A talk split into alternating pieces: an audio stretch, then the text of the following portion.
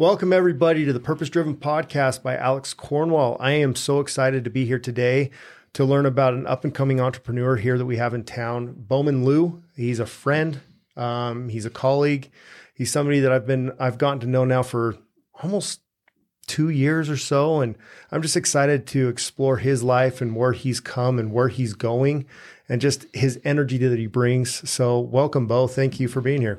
Thank you for having me. I'm excited to have you on board here. Um, how long have we known each other now? Two years? Two years and change, I think. Has it been two already? Yeah. Or has it been only a year and a half? No, it's been two. Yeah. Well, Bo, tell us a little bit about yourself. Okay. I'm excited to have you on. Honestly, you're up and coming. You're an entrepreneur here in, in Southern Utah. Yeah. Um, you've got your hands in almost every little thing. I love it that you're always coming to me like business ideas. I got this, I got this, I got that. Yep. You know, and, and what you've got going on. But but tell us tell us about you, where you're from, Cool. your upbringing, all of the above. So Southern Utah, pretty much raised. Uh, family's from Hawaii. Okay. So my dad's from the Big Island. He's Hawaiian. My mom's was grew up in Laie, which is on Oahu. Okay. So like where the PCC and all the BYU Hawaii and stuff. That's her town. Um, but she's Caucasian, but was raised in Hawaii. Um, and then since then, kind of grew up here in St. George. Uh, I was born in Salt Lake, raised here in St. George since I was about nine. We moved from Hawaii, so we, we did a lot of moving around. Uh, but since that move when I was nine years old to St. George, been here almost ever since. Uh, grew up, went to Snow Canyon High School, played football, played rugby, um, went on a mission to Mexico, which was fun. Yeah. What part of Mexico? Guadalajara. Guadalajara. Mm-hmm. Awesome. Guadalajara, speak Spanish. Uh, super fun experience. Got to serve people. Um, that's kind of where I truly fell, of, well, a little bit forcefully, right? Because that's what you do there, right? Yep. Is serve and preach and stuff. Um, but I really fell in love with serving people. Just the feeling of being able to serve others without any expectation of any sort of compensation or anything in return. Yeah. Um, so just being able to go do that and serve and learn Spanish and you know have those experiences were super cool. Yeah. And then shortly after that, went to Weber State up in Ogden, Utah. Played football for them for two years. Got on the team for as a long snapper was my position, Really? and then I eventually transferred into being a fullback. So Okay. was there for two years trying to figure out the whole college thing, and I'm like, man, school sucks. like, didn't love it. wasn't super motivated in it. Um, The only reason why you went is to play football, right? yeah, Pretty much. totally. totally. That was the only reason why I was kind of set on college was to play football. Yeah. But Well, I mean, go. Let's go back to that point in your life. I mean, you're raised here. You played football. You're a big dude. I mean, you are. Trust me. Like you're the one guy that's like, damn, if I could just be like Bo when I grow up. I mean, did you have any aspirations to move, go on and, and play in like the NFL or anything like that? Totally, Is that why you went to college? yep, yep. Yeah. So Why did Why did that stop? So it was kind of a weird turn, right? But like ever since I was little, little, little, my dad was a high school football coach. My dad played in college. My brothers, brother-in-laws played in college. So it's like that's what we do. Yeah. And so from a very young age, like I started working out with my dad at the gym five days a week when I was eight years old. Okay. So that's like- where that's where the biceps and everything come from. but it was fun because I was actually really small, like growing up. And Yeah, bullshit. I really was though. Like I have pictures of when I was like little league football, and I was short and slow and small. Really? But I loved playing, and I was just like had a kind of tenacious attitude about me. Yeah. So I wasn't fast enough to play any other position besides line. Just because I was slow at that time. I, I'm, in, in that club actually. That's that's where I got stuck to. Yep. So I just my dad's like, hey, you know, this is what you know we train, trained your brothers, trained you know high school kids. If you really want a shot at this, you just you have to work really hard because it's not you don't have any real, I guess, God given talent in the sport really. And it Yeah. was funny because when I was younger, when I was like fourth grade, my dad actually tried to push me to not play. Really? Why is that? I honestly don't know. You've never I've asked never him? really asked him. Um, maybe it was the money at that time. Maybe he didn't want to see me, you know, go through that trial of the hardships of not being great at it. I guess because like my older brother was pretty good. Like, Yeah. pretty gifted, taller, faster, a little bit more talented. I think I think you bring up a good point just about life in general that nothing's handed to us. No. I mean, yeah, you can have talents. God will give you talents, and and and people are talented. Mm-hmm. But if you're not go out there constantly working on yourself, you're not going to get anywhere. And that's kind of what you went through. Is like, no, I wanted this. Mhm. That was your mentality back then. Yeah. Is it because your dad was pushing you out that you Honestly, wanted I it more? think so. I think Is that so. why? Yeah. Interesting. Yeah. Because it was like, because me and my dad always had a really good relationship. And like now we work like three or four businesses together. Yeah. So we have a great relationship. Um, but at a young age, I'm like, Dad, like, I kind of, we never had like a full on conversation about it. But I was just like, hey, like, we do, like, we're a football family. I'm your youngest boy. Like, why are you kind of pushing me away from it? And I was a young kid, Yeah. but I just wanted to, I, it came to a t- point where I'm like, Dad, like, I'm playing football. Like, You had that desire, I don't that care if I burning have desire to, to, do it. mow lawns to pay for it or, you know, whatever. Like, I really want to play football. Yeah. then he's like, hey. And then literally, I remember that day. He came home from work and he had a full on, like, three ring binder. And it was like a contract. he's like, hey, this is what you're going to do. If you're serious about this, we have to start now. Yeah. Because you're the smallest kid in your team, like, slowest. Like, we have to train now. Yeah. And so, like, long story short, not to harp on that too much, but went from training five days a week since I was eight years old to becoming senior football captain of my team, second strongest, second biggest senior year football. And I had two offers to go play college football my senior year. Your senior year. Mhm. And you went you went on to play. So so what made you transition out of that football? I Mm-hmm. mean, if you loved it that much and it was that big of a desire, why did you transition out? Honestly, I so there's a, was a, a lot of things moving around at that time. Yeah. had a death in the family, which was pretty tough. Um, actually, the girl I thought I was going to marry, we broke up. So like I had that kind of going for me, and I just I don't know did a lot of praying, meditating, like what is going on because I felt like hey this was my path, Yeah. and then it was just like felt like it was a hardcore stop, didn't sit right, didn't feel good. So I just decided, well, you know, my heart's already set. So at that point with that girl, we we realized because we were both student athletes Yeah. we can't both be student athletes and still if we're going to try to get married and do all that stuff like we this logistically wouldn't work so the plan was to come to dixie and she would keep doing her sport at dixie and then i would work Yeah. so we excuse me we made those plans and i was already like moved out moved everything here and then we broke up and i was like well this is as well god's just- plan that i need to come back home for something i don't know what So and then But- then you just stayed. yeah And gratefully so, because now you're married to a, a wonderful Yeah. woman, Sarah. I She's know awesome. Sarah. She's Yep. amazing. yeah And you guys have an amazing relationship. yeah And she's stronger than you. yeah So she can out she can out deadlift you, out out squat you, which is crazy to Yep. think about. Which is actually funny that We legit uh, like a week ago because we both are into bodybuilding, right? Yeah. We train for it, and that's kind of like we have goals and aspirations to be successful in that realm of things. And so we measured our legs, and literally her legs are like an inch smaller, maybe. So like she's not much smaller than me, and I was like, "Oh damn, like I need to do more leg days." That's so fun. but it was Oh, it was just kind of fun. But That's yeah. Mm-hmm. awesome. So take us back. I mean, when you moved back here, I, what was what made you decide? Because you you immediately went into real estate. Almost. So Almost. I went, I went back to Dixie. Okay. And I, I kind of literally in like four months, I probably thought I was going to be everything under the sun in those four months. I thought I was going to be a doctor, thought I was going to be a police officer, firefighter, start different businesses. Like Yeah. I was just all over the place, all over the place trying to find myself. And then I was really pursuing the whole police route because I'm a bigger dude. I kind of like that aspect of, you know, service and serving your community Yeah. but it just didn't stick. I don't know. I, I started going to school for criminal justice and I the school thing again. You're just like I can't do it. I'm like, this is, this isn't it. So then I didn't get- get my degree, but I tried to apply um, for the police academy, and they didn't take me because there was like 200 applicants, and like I think they only accepted 12. They're like, well, you're like you fit everything. You're just mentally, and I was like 21 at the time.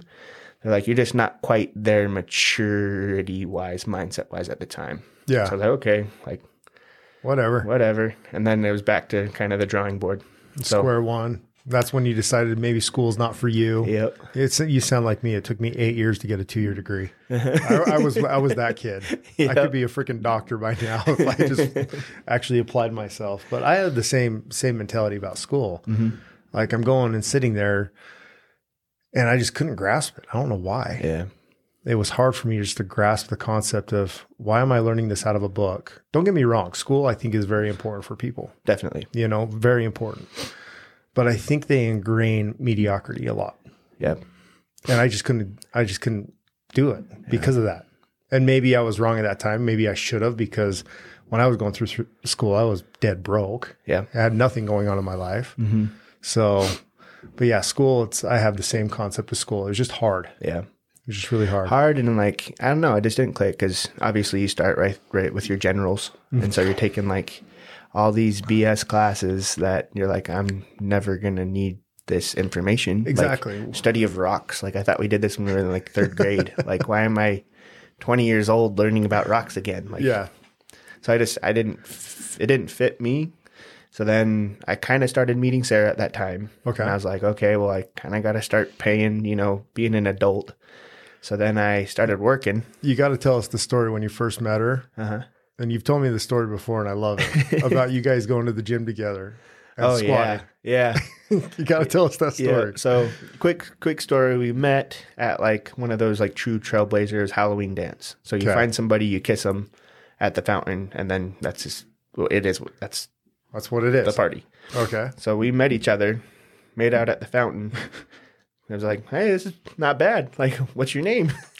Yeah. Who are you again? yeah. okay. That's how you So met your wife. yeah. This is started off because we're kind of goofy, crazy couple, kind of. Yes, you are. Yeah. So I, you know, always loved working out, kept working out pretty much throughout my entire life. And she was kind of pretty big into CrossFit and a little bit of powerlifting all throughout high school. Yeah.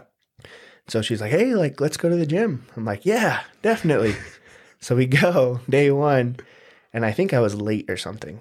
And I show up, and she's already at the squat rack, a place I didn't visit since I left Weber football, you know, training facility about a year after.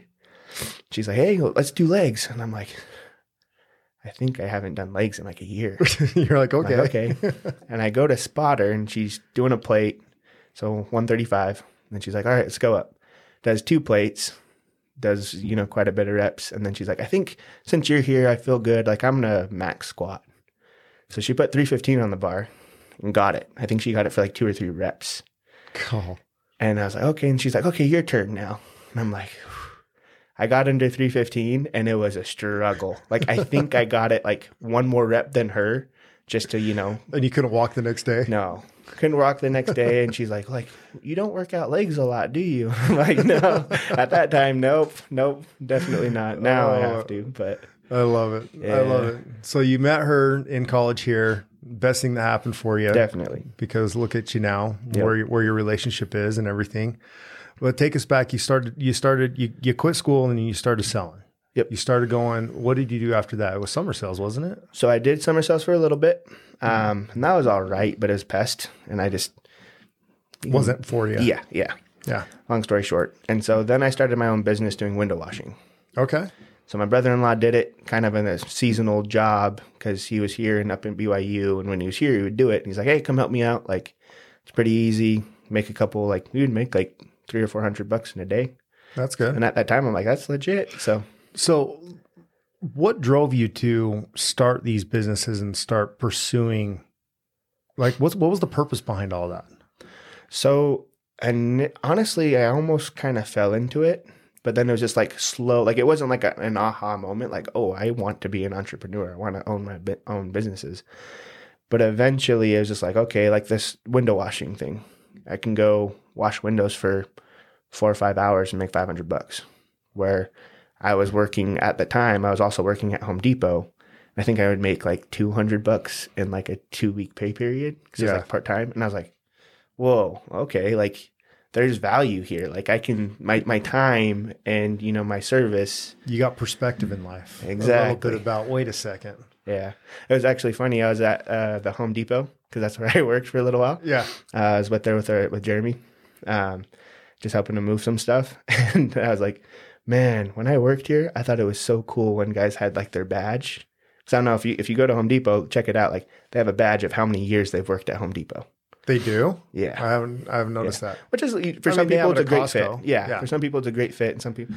But when I work there, I'm like, I can't wait till my badge says ten years on it. Like that's gonna be you, legit. you were pl- you were planning on working at Home Depot for a while. At that time, yeah, because Yeah. it, was a, it was a fun gig. It was enjoyable. Like Something to do. Yeah. Just making two hundred dollars every, every other month or every yeah. other week. When I was going to school, so I was part time. Yeah. but I'm just like, oh man, like these guys are legit, and not to bag on them at all No. anymore, but like because certain people it definitely fits them, and they have a ton of joy and abundance in their life for what they do. Um, but just realizing like, oh, like there's other opportunities in life that I can check out and do and and see. And who gave you that little plug? I mean, you, you mentioned it was your brother in law. He was washing windows too. Was it? Did you get that like that first glimpse of entrepreneurship Yeah. from from family? Yeah, so I, I got that first glimpse probably from my brother-in-law doing windows. Okay. And then I went to my dad and I'm like, Dad, like this kind of entrepreneurship thing is kind of cool. Like, I, I really like it. What other opportunities do you think are out there for me? And so, quick backstory because my dad is a very big part of my life and my story. Um, my dad, first with my wife, he's my best friend. Yeah. Like, ever since, like, I've always, I've seen you guys dad's in together. my hair. Yeah. You like, guys are. yeah. You could tell. Like, I think we've maybe fought a handful of times almost my entire life. Really. Yeah, like we're just super duper close and tight, and respect is there and stuff. So he, uh, majority of his, I don't know, last twenty years or so, he's been in the city realm of things. So city of St. George, city of Washington, as the head of economic development. So he's a department head, and he oversaw all of the development that happened in St. George. And if you think back twenty years ago, because we're both in real estate, That's a lot of development. that was a lot of projects that he was a part of. yeah. And so with that, and he's like, hey, if you want to, you know, kind of get into this real estate thing, I know some people, you know, it might be a good fit for you. You enjoy sales, you enjoy talking to people, meeting new people. You might want to get your license. So then I started shadowing people that I knew were realtors. I'm like, hey, like it's a grind, but it's fun. You get to meet people. And you can do it. Yeah. Yeah. And so I kind of saw the light there. And then day by day by day, it just kind of progressed into more opportunities. And, and we talked about this a little bit last week. Like for us, real estate is super awesome in itself, but it's super awesome because it's kind of the hub of most opportunities. Whether it's meeting people, you know, your network is your net worth. Um, Understanding different concepts in the finance market or Yep. stocks or whatever. Like real estate really is one of those key hubs that allows us to kind of move around and learn and grow, start new businesses and just kind of expand. Yeah, that's so true. And and I look back on my career and every, where I'm at today is because of that. Mm-hmm. I mean, that's how I've gotten to know you. Yep. I mean, we got to know each other through real estate. Mm-hmm. I've had the privilege of coaching and helping and mentoring you throughout your last year and mm-hmm. continue to do so. Yep. And just to watch your growth, it's been amazing. Just in the last year, like just to watch where you've come. I mean, when we first started, you gone, I don't believe in that. I'm not to do that. I'm not, I'm not going to do that. Yeah. To the point where, hey man, are we to role play? Uh, because I, I got to learn my script. I got to I got to learn what to say a little bit better. Yep. I mean, just your your whole dynamics have shifted Yeah. to the point where you're involved in now four different businesses, soon to Four be or five. Five. I, yeah. You've you've become a legit business owner mm-hmm. with um, a couple startups. I know you and your wife have one coming up. We'll mm-hmm. talk about that. But you've got a couple starting with your dad as well, um, which are awesome, awesome opportunities. And all those came from what? From your network yeah. Definitely. growing your network and and learning and building value for other people. Hundred percent. So why is it important for you to bring value to others? So just a little side note on that. Like I feel like majority of those businesses wouldn't have started without the initial thought of like, oh hey, that's lacking in X marketplace. Like people need this service or people need this whatever. And it was never like, oh, I can make this much amount of money in starting this business. Like it never really was that mindset initially, which is kind of cool because it just is way more fulfilling. It's building You're businesses. serving. You're serving. It's not stressful. Like you're just there to serve, to grow, to help. And it's, yeah, I honestly think we overcomplicate it as a society. Yeah, When people talk about, I want to start a business.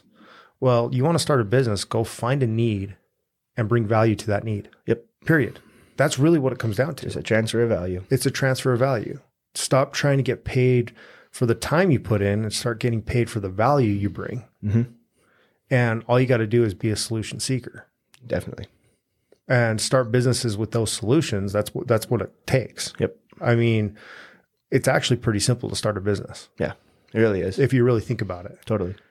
Find it, see a need, fill a need. Isn't that what they say on that Disney show? Whatever mm-hmm. it is, I don't know mm-hmm. which one it is, but, Yep. but it's true. Yeah. It is. It's very true. So let's talk about that for a little bit. I mean, through your real estate career, you've been able to, um, I mean, I've seen your net worth and or your net work mm-hmm. grow substantially over Oh, yeah. just this last year. Yep. How has that impacted your life, and and what value do you bring to those people? Ooh. So that those are two really big questions. I know are. Um, I think realize well, I have a lot of thoughts when I think of, you know, meeting people of either high net worth or high network, I guess we could call it.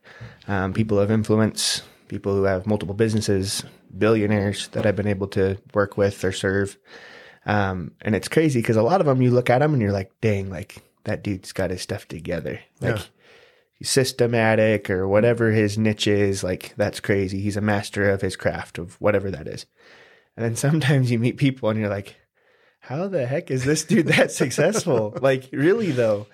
And so it, it, it kind of That's puts so true. it kind of puts perspective to like, okay, if I want to be somebody of influence, I can do that. Like the money will follow. I'm not worried about the money. It's how do I truly bring value in a marketplace that is needing. And so that's kind of the biggest thing that I've seen with the network. What was the other part of the question? Well, and what value you answered it? It's like, what value do you bring to that? Yeah. I mean, that's really what it comes down to. I mean, ultimately, it really is like in the moment. Mm-hmm. You know, what is what's lacking in this project, or what's lacking in the system that we have, and being able to research and study and find and network and find other people and bring them on board, um, and just kind of being a gap filler. I, I love what you said there that you look at some people and, and they've got their shit together. I mean, Yeah. you look at somebody who's like, man, you just walk wealth. Like you can Yeah. just tell you're a wealthy guy, you're a business owner, you can tell. Yep. And then you look at these other guys going, how in the hell?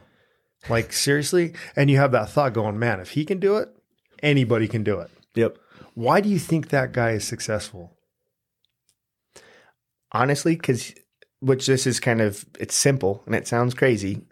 He just believed in himself. Perfect. That's exactly right. It comes down to mindset. Mm-hmm. And I wanted to I wanted that to come from you because I I agree with you. Mm-hmm. It all comes down from confidence and mindset and that abundance mentality. Yep. I mean, when we first started working together, what was the very first thing that we talked about?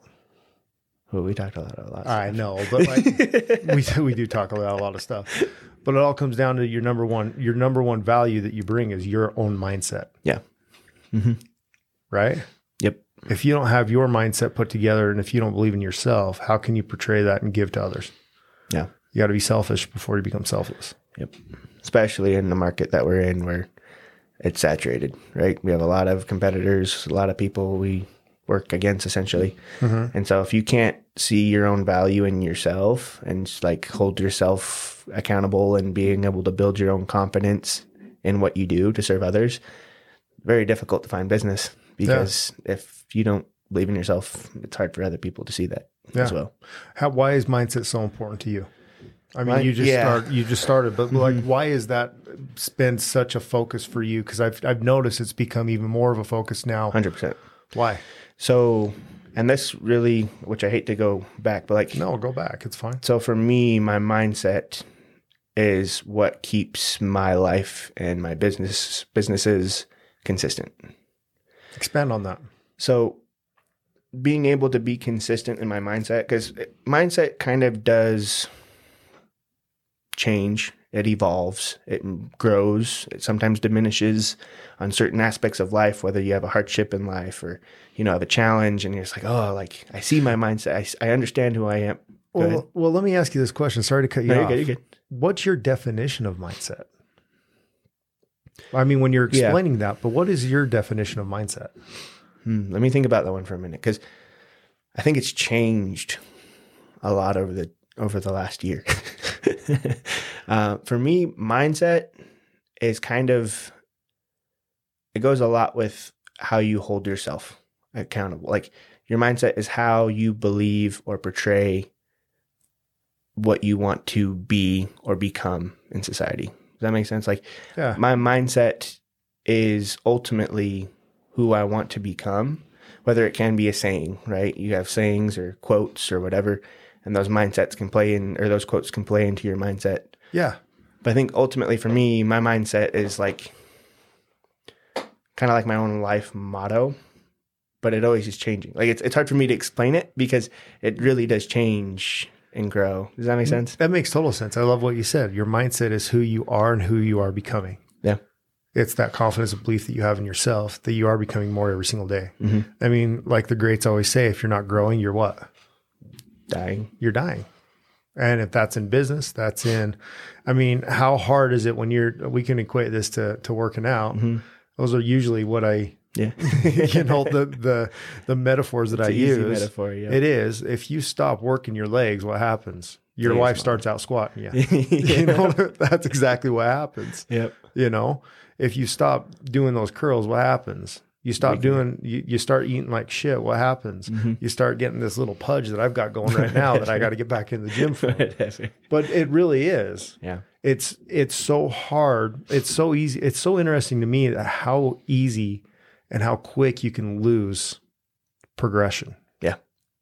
And I think that's kind of what I was trying to explain with like mindset and how it changes and can get diminished because sometimes life happens, right? But mm-hmm. We try to be as consistent as, as we can with our schedule, with our goals, you know, with our to do lists and things that we have to keep us on track. But Yeah. life slaps us across the face every once in a while. Oh, it does. And it's hard to, when you have that consistency challenge or, you know, you're, you're not as consistent, whether it's with eating or working out or prospecting or whatever aspect in your business or life, like it's hard to keep that mindset, that motivation, that consistency and bring it back. Cause it's easy. It's like, it's like pushing a car. yeah. It's really easy to push a car when it's already moving. But when it's at a dead stop and you're trying to get, you know, you're trying to get the momentum back, that's the hardest thing. So a lot of people ask me, like, you've been working out for years now. How do you stay so consistent? I'm like, well, I just haven't stopped. Well, and I, I think also, for, and if mistake me if I'm wrong, Yeah. you change the programming within your workouts. Like you were really big in powerlifting, and then I've seen this shift going. I'm going to go into bodybuilding now, mm-hmm. and that just happened a few years ago. And on top of that, you went and hired a what? Coach. a coach. Let's talk about that. Why Yep. why was that important to you in that transition? Mm-hmm. Again, you never stopped working out. No. You've always consistently worked out, but the workouts have shifted and changed 100%. within the workouts that you're doing, Mm-hmm. the gym. Yep. And that all came down to a coach. Mm-hmm. Why is coaching so important to you? So coaching is important for a lot of aspects, and I'll try to touch up on some key ones that I've learned. But so since I was little, and I, I was thinking about this, kind of mentally preparing because I knew it would come up in this podcast. Um, ever since I was little, I always got coached, right? Football with my dad, you know, training for sports, training for whatever. I always had a coach. Yep. You always have a coach, T-ball coach, high school football coach. You always have coaches. Then you adult and you graduate from high school and you move on in life. And then what? You you kind of don't have a coach. You turn that coach into a boss yeah. a lot of times. Yeah. Yeah. That's usually what it is. I never thought about that, but yeah. I mean, really think about it. Like, Yeah. you convert it, but is a boss really a coach? No. No. No. And so, coaching with you, there's a lot of values that I understood that in turn I saw that was lacking in my bodybuilding goals, right? So, with you, I understand the biggest thing is accountability because it's very easy, you know, when you give me my goals of, okay, I need to prospect with this many contacts per day. Mm-hmm. super easy. If I didn't have you there, it'd be like, oh, Yeah, it's okay. I'm only at 19. The goal is 20, but you know, 19 is close enough. And I didn't realize that 20 is all the difference. That one last call, the one last thing is really where the growth happens. Yep. And so having there somebody there that was accountable, that sees what you're doing and has done it before, right? Obviously you've been in real estate many more years than I have. And so you can kind of teach me and train me and you see maybe I had a bad day with my family or friends or whatever and you're like, "Hey, like this is how you get back on the path. Yep. This is what you need to change either your mindset, motivation, whatever." Um, and so with coaching for bodybuilding, I realized I could become a YouTube guru, right? Spend all this time and try to understand all the different muscle fibers and all the different training strategies and all this and all that. Or I could hire somebody that's a professional at it that coaches it. And so I pay him because he has the knowledge and understanding of this bodybuilding world so that I don't have to go and spend all that time learning it. Because now I'm slowly transferring and realizing my time is more valuable than the money. It'd be, it's fair to say then it speeds up your progression if you choose to Yes. allow it to. Still got to do the work. You still got to do the work. work. It's really hard work. but it, it saves you up and it frees you up and it honestly it saves you a ton of time and money if you think about it in the long run because it if you don't have a coach you're basically relying on trial and error Huh. which Um, sucks. It's true. which really sucks like Yeah. the hardest times in your life you look back in whatever aspect of it and your trial you're going through trial and error and it's tough because you're always going to have to trial and have the errors before you see any fruits of your labor It's true. but when you have a coach, it's simple to be like, hey, bro, like this just happened. Mentally, I'm at a zero. Where, how do I fix this? And nine times out of, well, 10 times out of 10, when I'm coaching with you, you're like, hey, this is what you need to do. Sometimes it's like, bro, you need to take a break. Like, get out of the office, go golf, go work out, go do something. Where I would have mind. never thought of that. I would have been like, oh, like this guy's falling, you know? It's true. And so for me, coaching is huge. Now I have two or three different coaches in my life that I use, and it huge value. Like you can almost not put a price tag to it because of the growth that I've already seen in a year. You know, Yeah. and in both, excuse me, both aspects of coaching with you, life coaching, mentality, business, as well as with my bodybuilding coach. I love what you said, and it's it's that whole concept of that one more. Ed Mylett Mm-hmm. wrote the book, The One More, and if you haven't read his book, I, I'd just go get his book. Yep, Like I started reading it a little bit, and I want to finish it. But that whole concept of one more, that one more call. How how many times have I, have we heard you are one phone call away in business to changing your whole life? Mm-hmm. and, and I guarantee it, it, it the the exact same thing is with your bodybuilding coach. That one more rep is where your fibers are going to start building. Mm-hmm. It's that one more. How often does he tell you, no, keep going? Yep. And how are your muscles feeling? Like, I can't. Yeah. I literally can't. But you still pull that one more rep out because that's where the growth happens. And I I think the biggest thing too is just that one more concept that I really hold true to myself is say I don't, right, with the 19 aspect, the 19 calls to versus the 20 calls. If I only do 19 calls, I'm going to go home that night thinking I didn't give it my best effort. What Right. if? I'm going to be regretting. I'm going to be like, oh, and when I have that regret in my mind, self doubt comes in. I start struggling, you know, stressing, anxiety. But when I go and do my 20, 20th call, I can go home and be like, hey, I did everything I was supposed to today. Yeah. Doesn't matter the outcome. I don't control the outcomes. I just control my work ethic. You control the progress that you have, or you you basically put trust in the journey. Yeah. Which is which is awesome because then you're not judging your successes strictly on your successes. You're ju- Exactly. you're judging or at least your growth. You're judging your growth on your work. on the work ethic you put in. Yeah. And that's really what it all comes down to. I mean, you got to, uh, it's not about achieving the goal. I think I've said this many times, even on this podcast. You know, it's one of my favorite quotes from Tony Robbins. It's not about achieving the goal, it's about who you become in the process of achieving it. Yep. And I think that's, people forget that. They put their eye so close to the destination. Like, I'm going to reach this point, I'm going to reach that point. But when you get there, go, man, what's next? Yeah. you know mm-hmm. because even i don't care who you are I'm a firm believer in this. There's no there's no top, there's no limit. Even like you think of the most successful, who are the most successful people right now that we're hearing about? I mean, you got Be- Bezos, you got mm-hmm. Musk, and what are they doing right now? Think about it. Trying to go to Mars. Exactly. That's exactly right. Because there's always a next level. There's always a next level. yeah. Like, well, I can't figure anything out on this earth, so I'm going to freaking Mars to do it. And that's where they're Because going. the chemistry makes sense. and I was like, does it though? I don't get it. I don't get it. Oh man.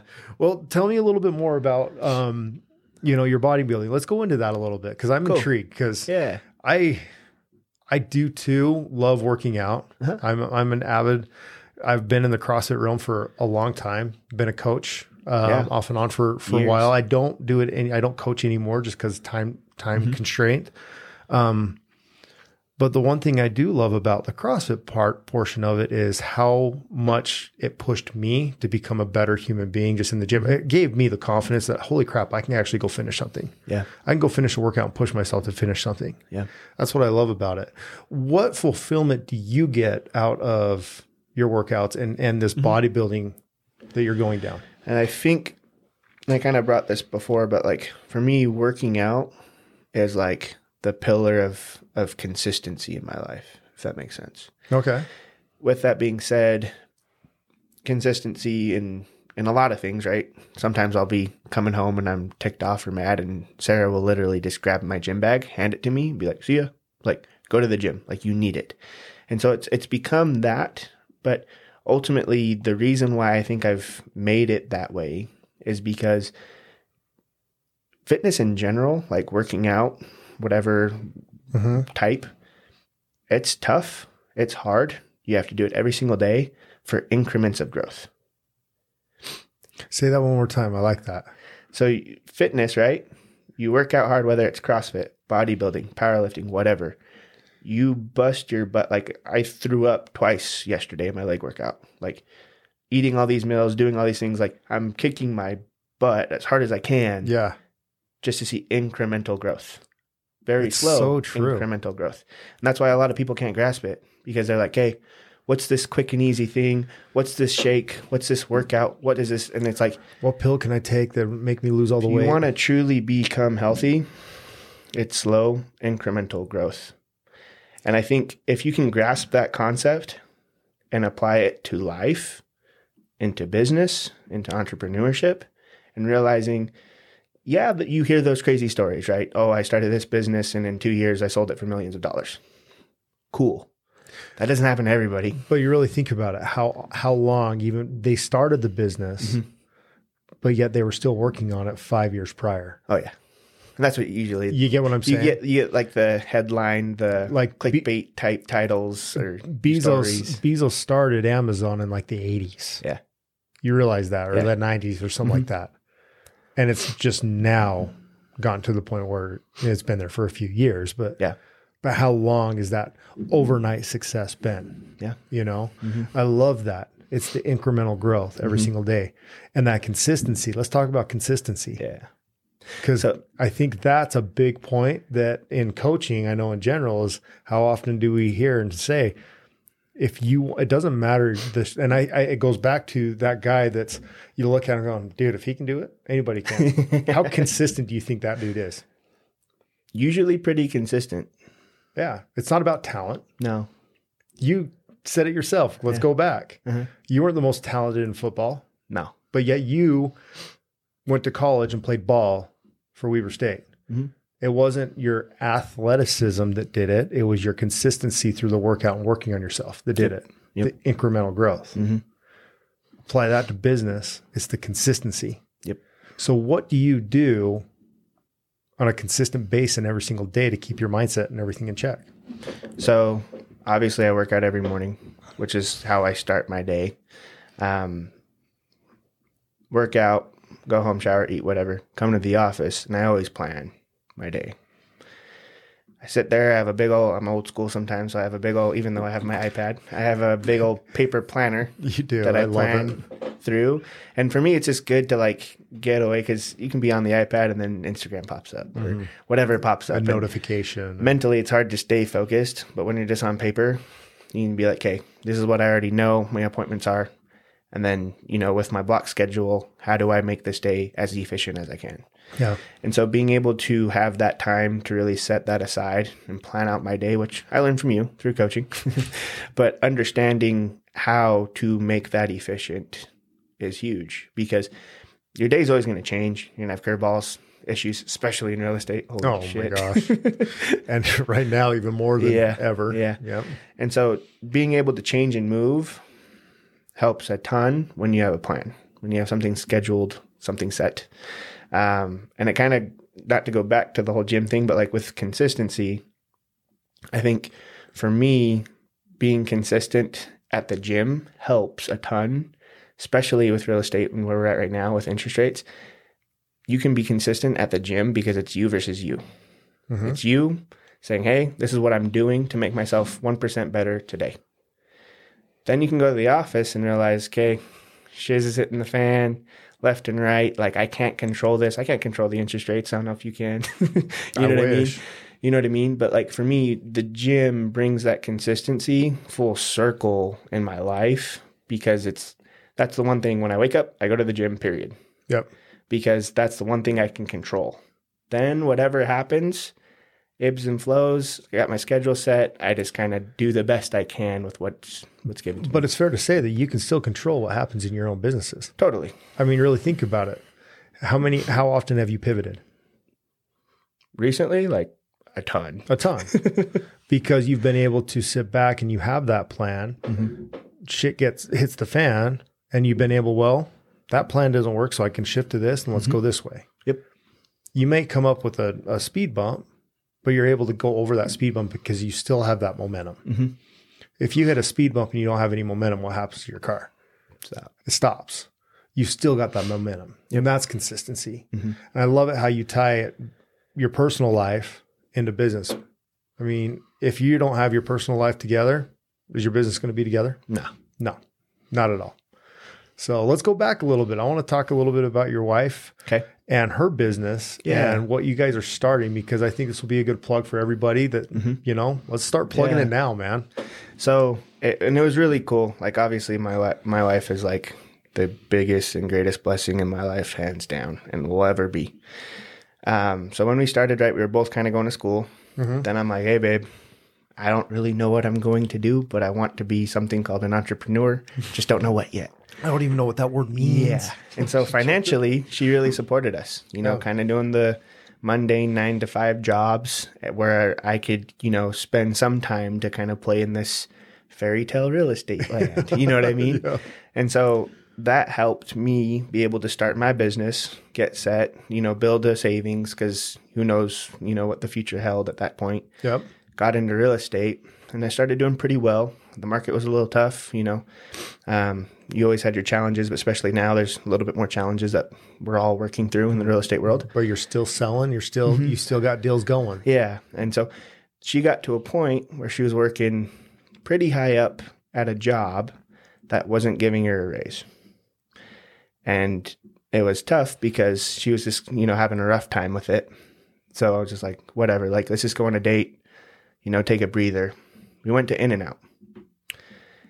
In-N-Out was offering the amount that she was hoping to get on her raise as a night worker at In-N-Out. So she's in the medical field working as a high up assistant, trying to get like a 20 cent raise, where In-N-Out workers were getting paid more than her. Yeah. And that destroyed her. It's that whole concept. Uh, an employee, you get paid for the position, not the person that you are. So that destroyed her, and it was really, really tough. But luckily, at that point, financially, we had decent savings. I'm like, babe, put in your two weeks. After that, okay, go ahead. No, I remember this. Yeah, yeah. Because I remember you coming to me and going, Sarah's going through this, this, this. And I remember telling you, have her quit. Yeah. And I was like, oh, You're like, I can wait, do that You're like, wait, what? I said, yeah. I was like, can you support her? Do you feel like you can? Mhm. And what'd you say? yeah, definitely. Have her quit. Mhm. She's not happy. Have her quit. Nope. And you came back that next day with a big smile. yeah. She put her two weeks in. Yeah. I loved it. So go Yeah. on. And so so she did quit like literally that next day, Yeah. which was uh, hard. Like she's loyal. Like she always says, if she was a uh, an animal, she'd be a golden retriever, just because. They're loyal to us. So she was into the brand, into the company, like pretty decently high up. And I'm like, babe, like you need to do this for your mental health, for everything. Like you need to do it. She did it. I was super proud of her. And then she's like, hey, now what? and I Crap. was like, well, we don't know. But I was just like, hey, put in your two weeks, you know, give them, give them their, give them your best for those two weeks, you know, leave on good terms. Yep. And then we literally planned like, hey, you have a month to do whatever you want. If you want to go home and visit your family in Wyoming for a couple of weeks or a week, do it. If you want to, maybe we go on a trip, whatever, let's do it. But take this time to just take a breather Yeah. and see what life, because she was 20, 20, 21 at the time. Let's see what you really want to do because she had aspirations of being a nurse and those kind of diminished. And then she's like, I just don't know who I am, what I want to do, all those kinds of things. And so in that time, something that she hasn't done for years is she started drawing. Yeah. That was just her vice, her her therapy. And I was like, okay, art. How can we make this into a business? There's your entrepreneurship coming Yeah. out. And I'm like, well, I know Picasso sold a lot of you know artwork for a good amount of money. No, but so then she got her nails done that day, or you know sometime around there, and she's like, Yeah. I think I want to like learn to do nails, like be a nail tech. And I'm like, okay. And I didn't really even You're know like, what, what is that? Yeah. I'm like, so you're gonna go paint like my three year old niece has painted my fingernails. Like that's that's what you're gonna do. And then she's like, no, look, and she showed me all these art designs on nails. And she's like, I can do that. I was like, all right. She found a course. And it was not cheap to just go in, but it was like kind of a fast track process. So I was Yep. like, okay, let's do it. You know, throw the money down, do the course, do your hours, and she took off. She it. really has. she, she it's nuts. And she is an amazing artist. Yeah, You've shown me pictures of Mm-hmm. some of the stuff she does. I was like, holy crap. yeah, On a freaking nail? yeah, yeah. It's nuts. hmm And so she took off with it, um, ran, and then once she got fully licensed after her little apprenticeship, I think her books filled in two weeks. Really? Like she could not take any more clients after her first two weeks, which is like pretty unheard of. Yeah. And so since then, it's been going great. We've been, you know, I've been doing my real estate thing and my other businesses. She's been doing this nail tech thing, and we're like, hey, now what? Yeah. What's next? You know, what's the next level? And uh, we're not to say too much, but essentially we're we're starting online courses so that people, whether you're a single mom that lives in a rural area that doesn't have nail tech services or salons, you can kind of go and follow kind of a step by step tutorial. Or if you are a licensed nail tech, it's how to get better at nail art so that you're able to really grow your business and be able to make it bring in more income and revenue. Um, because that's kind of the gig and, Yeah. and being in the nail tech world is if you can do quick nail art or, you know, be kind of diverse, it helps grow your business. And so she's been able to do it fairly quickly. And so it's like, let's make a course out of that. Like we can teach people how to grow their business in the world. I think it's important to say that it was through networking Totally. and your network that you Mm-hmm. were able to find the people to help you accomplish these online courses. Yeah. So I probably golf too much, and you know that. I do. And you- you're, better, of my- you're better than me now because of it. yeah, but uh, so one of my good buddies, who we just happen to golf a lot, his wife does the sim similar similar sim, Sim- similar. goodness similar concept, but with eyelashes. So she teaches courses, does it as a eyelash artist, and so they're kind of our partner buddies in starting this company together.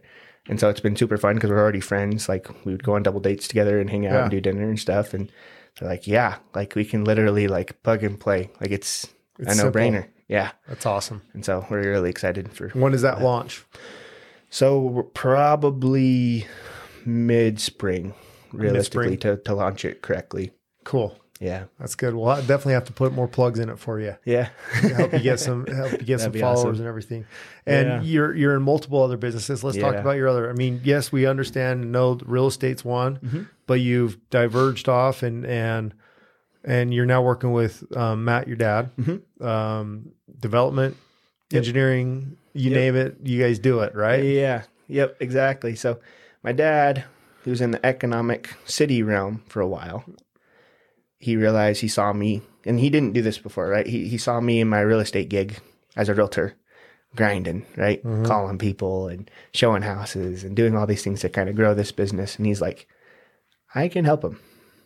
And he he told me, he's like, Are you really?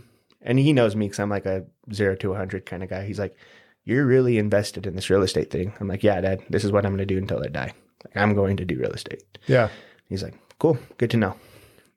That very like two weeks later, he put in his two weeks at the city after almost 20 years, kind of rolled the dice a little bit on terms of retirement and things um, to go out and start this development business essentially, where his craft or his huge value piece that he brings is he understands the entitlement process for developments.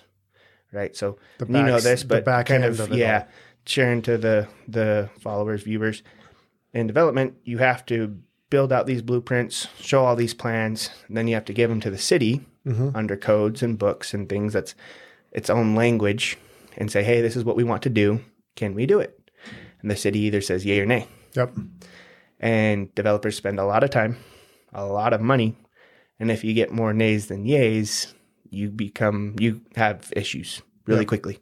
His time is money in that realm. And if you can't perform, You can't do it. you can't do it. Yeah. And not, I mean, I probably am biased because he's my dad, but I really do think he's probably the best at that, especially in Southern Utah, maybe in Utah. Well, I think I think it comes down to the relationships that he's able to build. Definitely. I mean, he is. You just walk into the room with him, and he's just he's a dynamic man. yeah, yeah, really awesome sure. guy. And so that understanding of the cities, how cities work, because you have councilmen, it's it's a it's a orchestrated Oh, it's all politics. perform, man. yeah, Oh, yeah. performance. And so you have to work with the politics, you have to work with the codes and regulations and the rules, and you have to work, you know, you have to orchestrate a lot for your mm-hmm. plans to get approved. And he's very gifted at that. And so he started a land consulting company first, which essentially that's what it is, right? You have a developer, they say, Hey, I want to do this. Go find the plans, go get it approved. That's how I pay you. Yep. So I started running running with that. And one of his best friends is one of the top engineers in Southern Utah. He said, "Let's build our own company." So he started Land Consulting, American Land Consulting, and then they partnered with American Engineering and Land Surveying. Um, and those were kind of the two partner companies. And then since then, he's brought me on as a land consultant as well, which kind of helps with being in the real estate market already, Yep. understanding what houses can sell for, what lots can sell for, sizes, all those things that we kind of work through. Um, so it's been really fun That's to be awesome. able to work alongside him on those development uh, companies and teams. Uh, and then recently, me and my dad, which is fun because you know me, I'm all over the place. Yeah. and, and that's just how I am. Like I, that's how I grow, thrive, move, whatever. Um, and my dad's the exact same way. Um, and so since then, we've through our development efforts in one of our projects that is pretty big. It's about 1,800 acres. That'll probably be a 15 year long, maybe longer It's kind of project. small. I mean, come on. I'm just joking. Yeah. It's, it's Um, small. Uh, but but through those efforts, we were able to partner with a company that does developments, but then they also do on the side this other company, which is merchant sales. So they're partnered with uh, Native Lands, um, and not to get too into it, but essentially because they're partnered that way, they're able to give different businesses, I guess, better interest rates on their credit fees. If that makes sense. Yeah. So it's it's a big long process, and basically anybody that uses a credit card or debit card, we can help them out. We can look at their uh, merchant statements and see if it makes sense what we can do for them. Usually we can. It just is on terms of how much does it make sense, those kinds of things. Yeah. Uh, but it's kind of a really fun new avenue because I've been in real estate so heavily for probably for the last four or five years that now it's kind of something that's a little bit different. That's fun. It So, just gives you something else to to go build. Yeah. Have fun. That's awesome, man. So what's the future for Bowman Loo? Building these businesses. I think ultimately it's building businesses, but the cool thing is in all of this craziness, the one thing mm-hmm. that's consistent is the network. Interesting. Because, you know, I can sell somebody a house who owns a business. I can help them with merchant sales. I can help them, you know, invest. I can help them. There's a lot of opportunities but it's cool when you're able to build a network, especially a network of people that you can call your friends, Yes. because then it's just fun.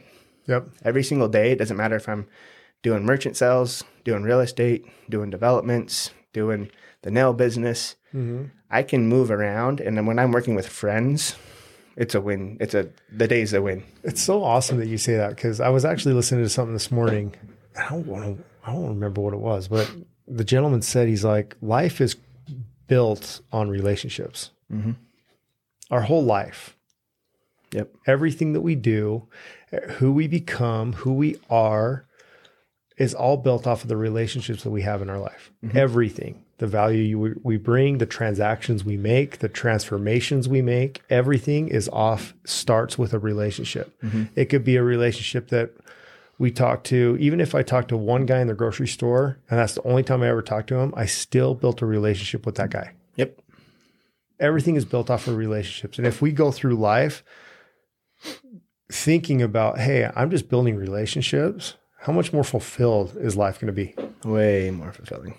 How many more people, like you said, like I've got all these businesses in place where I can serve every single person in every aspect. And if they need my service, great. If not, it's okay. Yeah. I still built the relationship. Yep. And it, it, it's crazy. I don't know, like especially with us, right? With real estate, interest rates shot up. Mhm. All the realtors, the twelve hundred some odd in our county, were like, "The sky is falling." Yeah. Oh no! Oh shit! Like we're done for. This is crazy. It's the end of the world. Yeah. And it and it's true. Like it, it, it sucks that we have to live that way, but kind of my new epiphany or mindset that I thought of is instead of thinking about how many contacts or how many, you know, numbers can I get in my statistics of success in, Yeah. in real estate, for this example, if you instead looked at it as how many people can I serve today? What are their names? What are their businesses? What are their kids? You know, what do they do? How old are they? And really building a relationship with that person your life is so much more fulfilling and less stressful when you realize, hey, I just made a great friend. Yeah. I don't know when that'll financially pay off because obviously, right, we don't do this for free. Like we have to get paid sometime. But You do. being able to build that business mindset of, hey, made, made a great guy. I don't know if it'll pay off. It will though It will. at one point. Whether I'm helping him or he's helping me or vice versa, multiple times through the next year, you know, or 10 years or 20 years. I think that is the the true um what's the word meaning Mhm. of being suc successful. Yeah. Building relationships And- and and actually serving people for who they are and not looking at them as a paycheck walking around. No. That makes sense. Yeah. There's it's kind of a little side note. Me and my dad were actually talking similar to this topic. And if you know my dad, like, so I've been in a lot of conferences, a lot of seminars, met hundreds of people that know my dad. Mhm. I have not once heard anybody say anything negative about my dad. And it's almost the complete opposite. They're like, "Oh my goodness, you're hit, you're Matt Loo's dad or son. He's your dad." I'm like, "Yeah." And he's like, "Dang, you have big shoes to fill." And I'm like, "I do, I really do."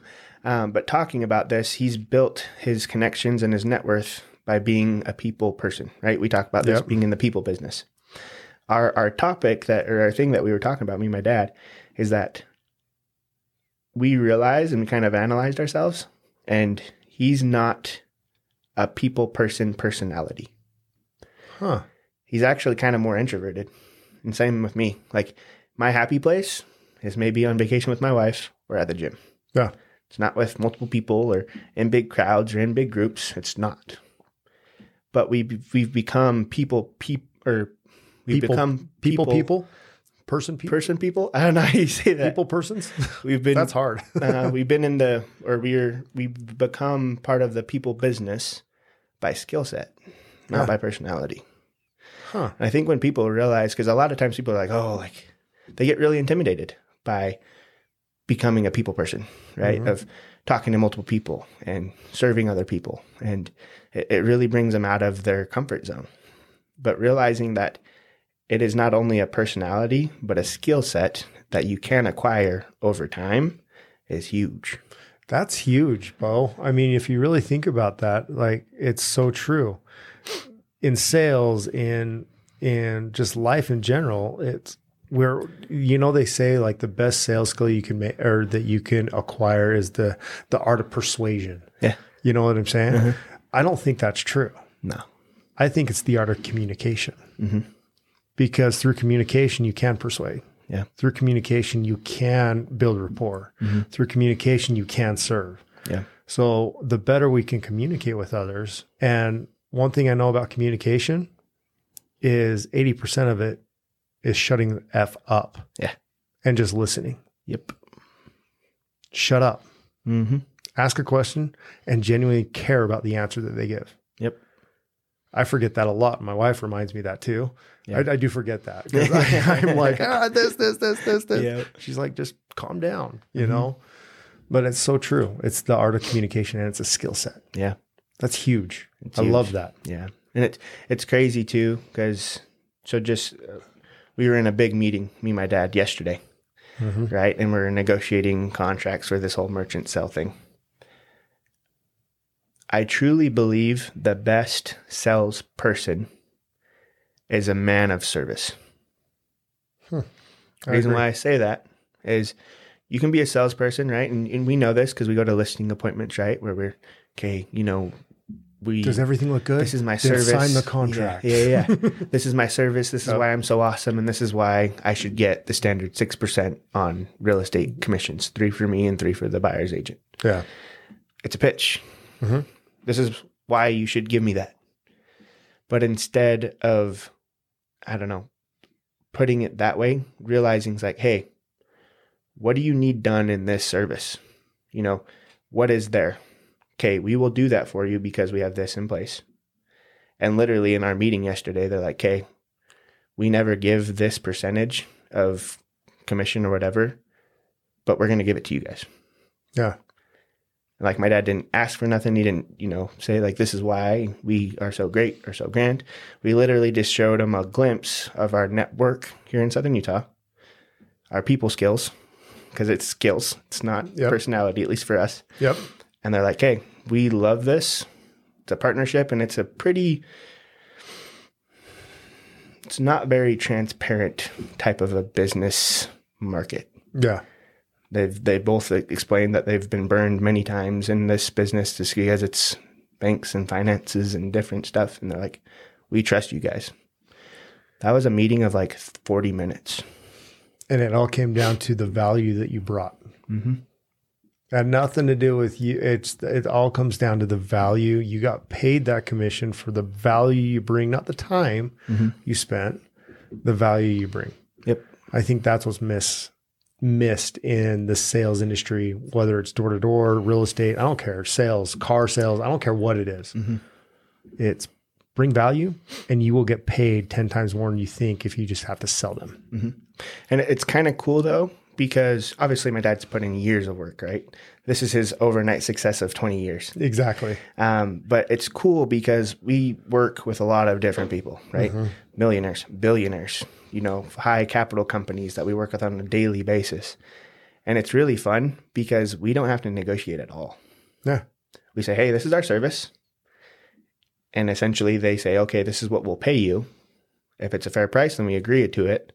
But if it's not, if it's shaky, if the communication is off, my dad's like, hey, no, no deal because we got 10 other people that are willing to do the exact same thing. And so it's kind of cool that when you're able to become a person or a salesman of service as, or a service oriented salesperson, the business just comes to you after. It's it's taking the salesmanship out of it and actually just becoming a leader in your industry. Mm-hmm. Yep. And it, and we talk about, a lot about this, but it's essentially just removing the fear. Yeah. Because a lot of people are like, I need this deal. I need this to go through. You know, I, I'm going to do everything I can. And I was that guy for a lot of years mm. in my real estate business. Like, I'll wash your dog to sell your house. like, I'll walk him and wash him for a month if you let me sell your house, kind of thing. Bending completely over backwards, which in certain circumstances, maybe it's needed, but in most, you're a professional. Do what you're a professional in. You know what I mean? Exactly. And so being able to remove the fear of, okay, like if we say no to this guy, oh no, what's going to happen? Like we already know we have people, books of people that we can do business with. Yeah. So the fear's gone. I love that. I love that, Bo.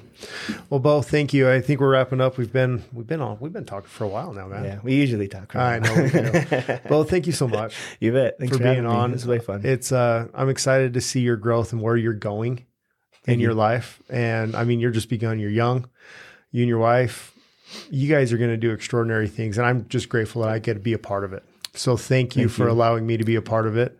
I hope to. Well, we're going to be we're friends and coach and all the above. Yep. Sooner or later, I'm going to have you coaching me. The way the Nope. route you're going. Nope. You're doing awesome, man. Thank you. Proud of you Appreciate and thank Thanks you. for having me. So, okay, buddy. Awesome.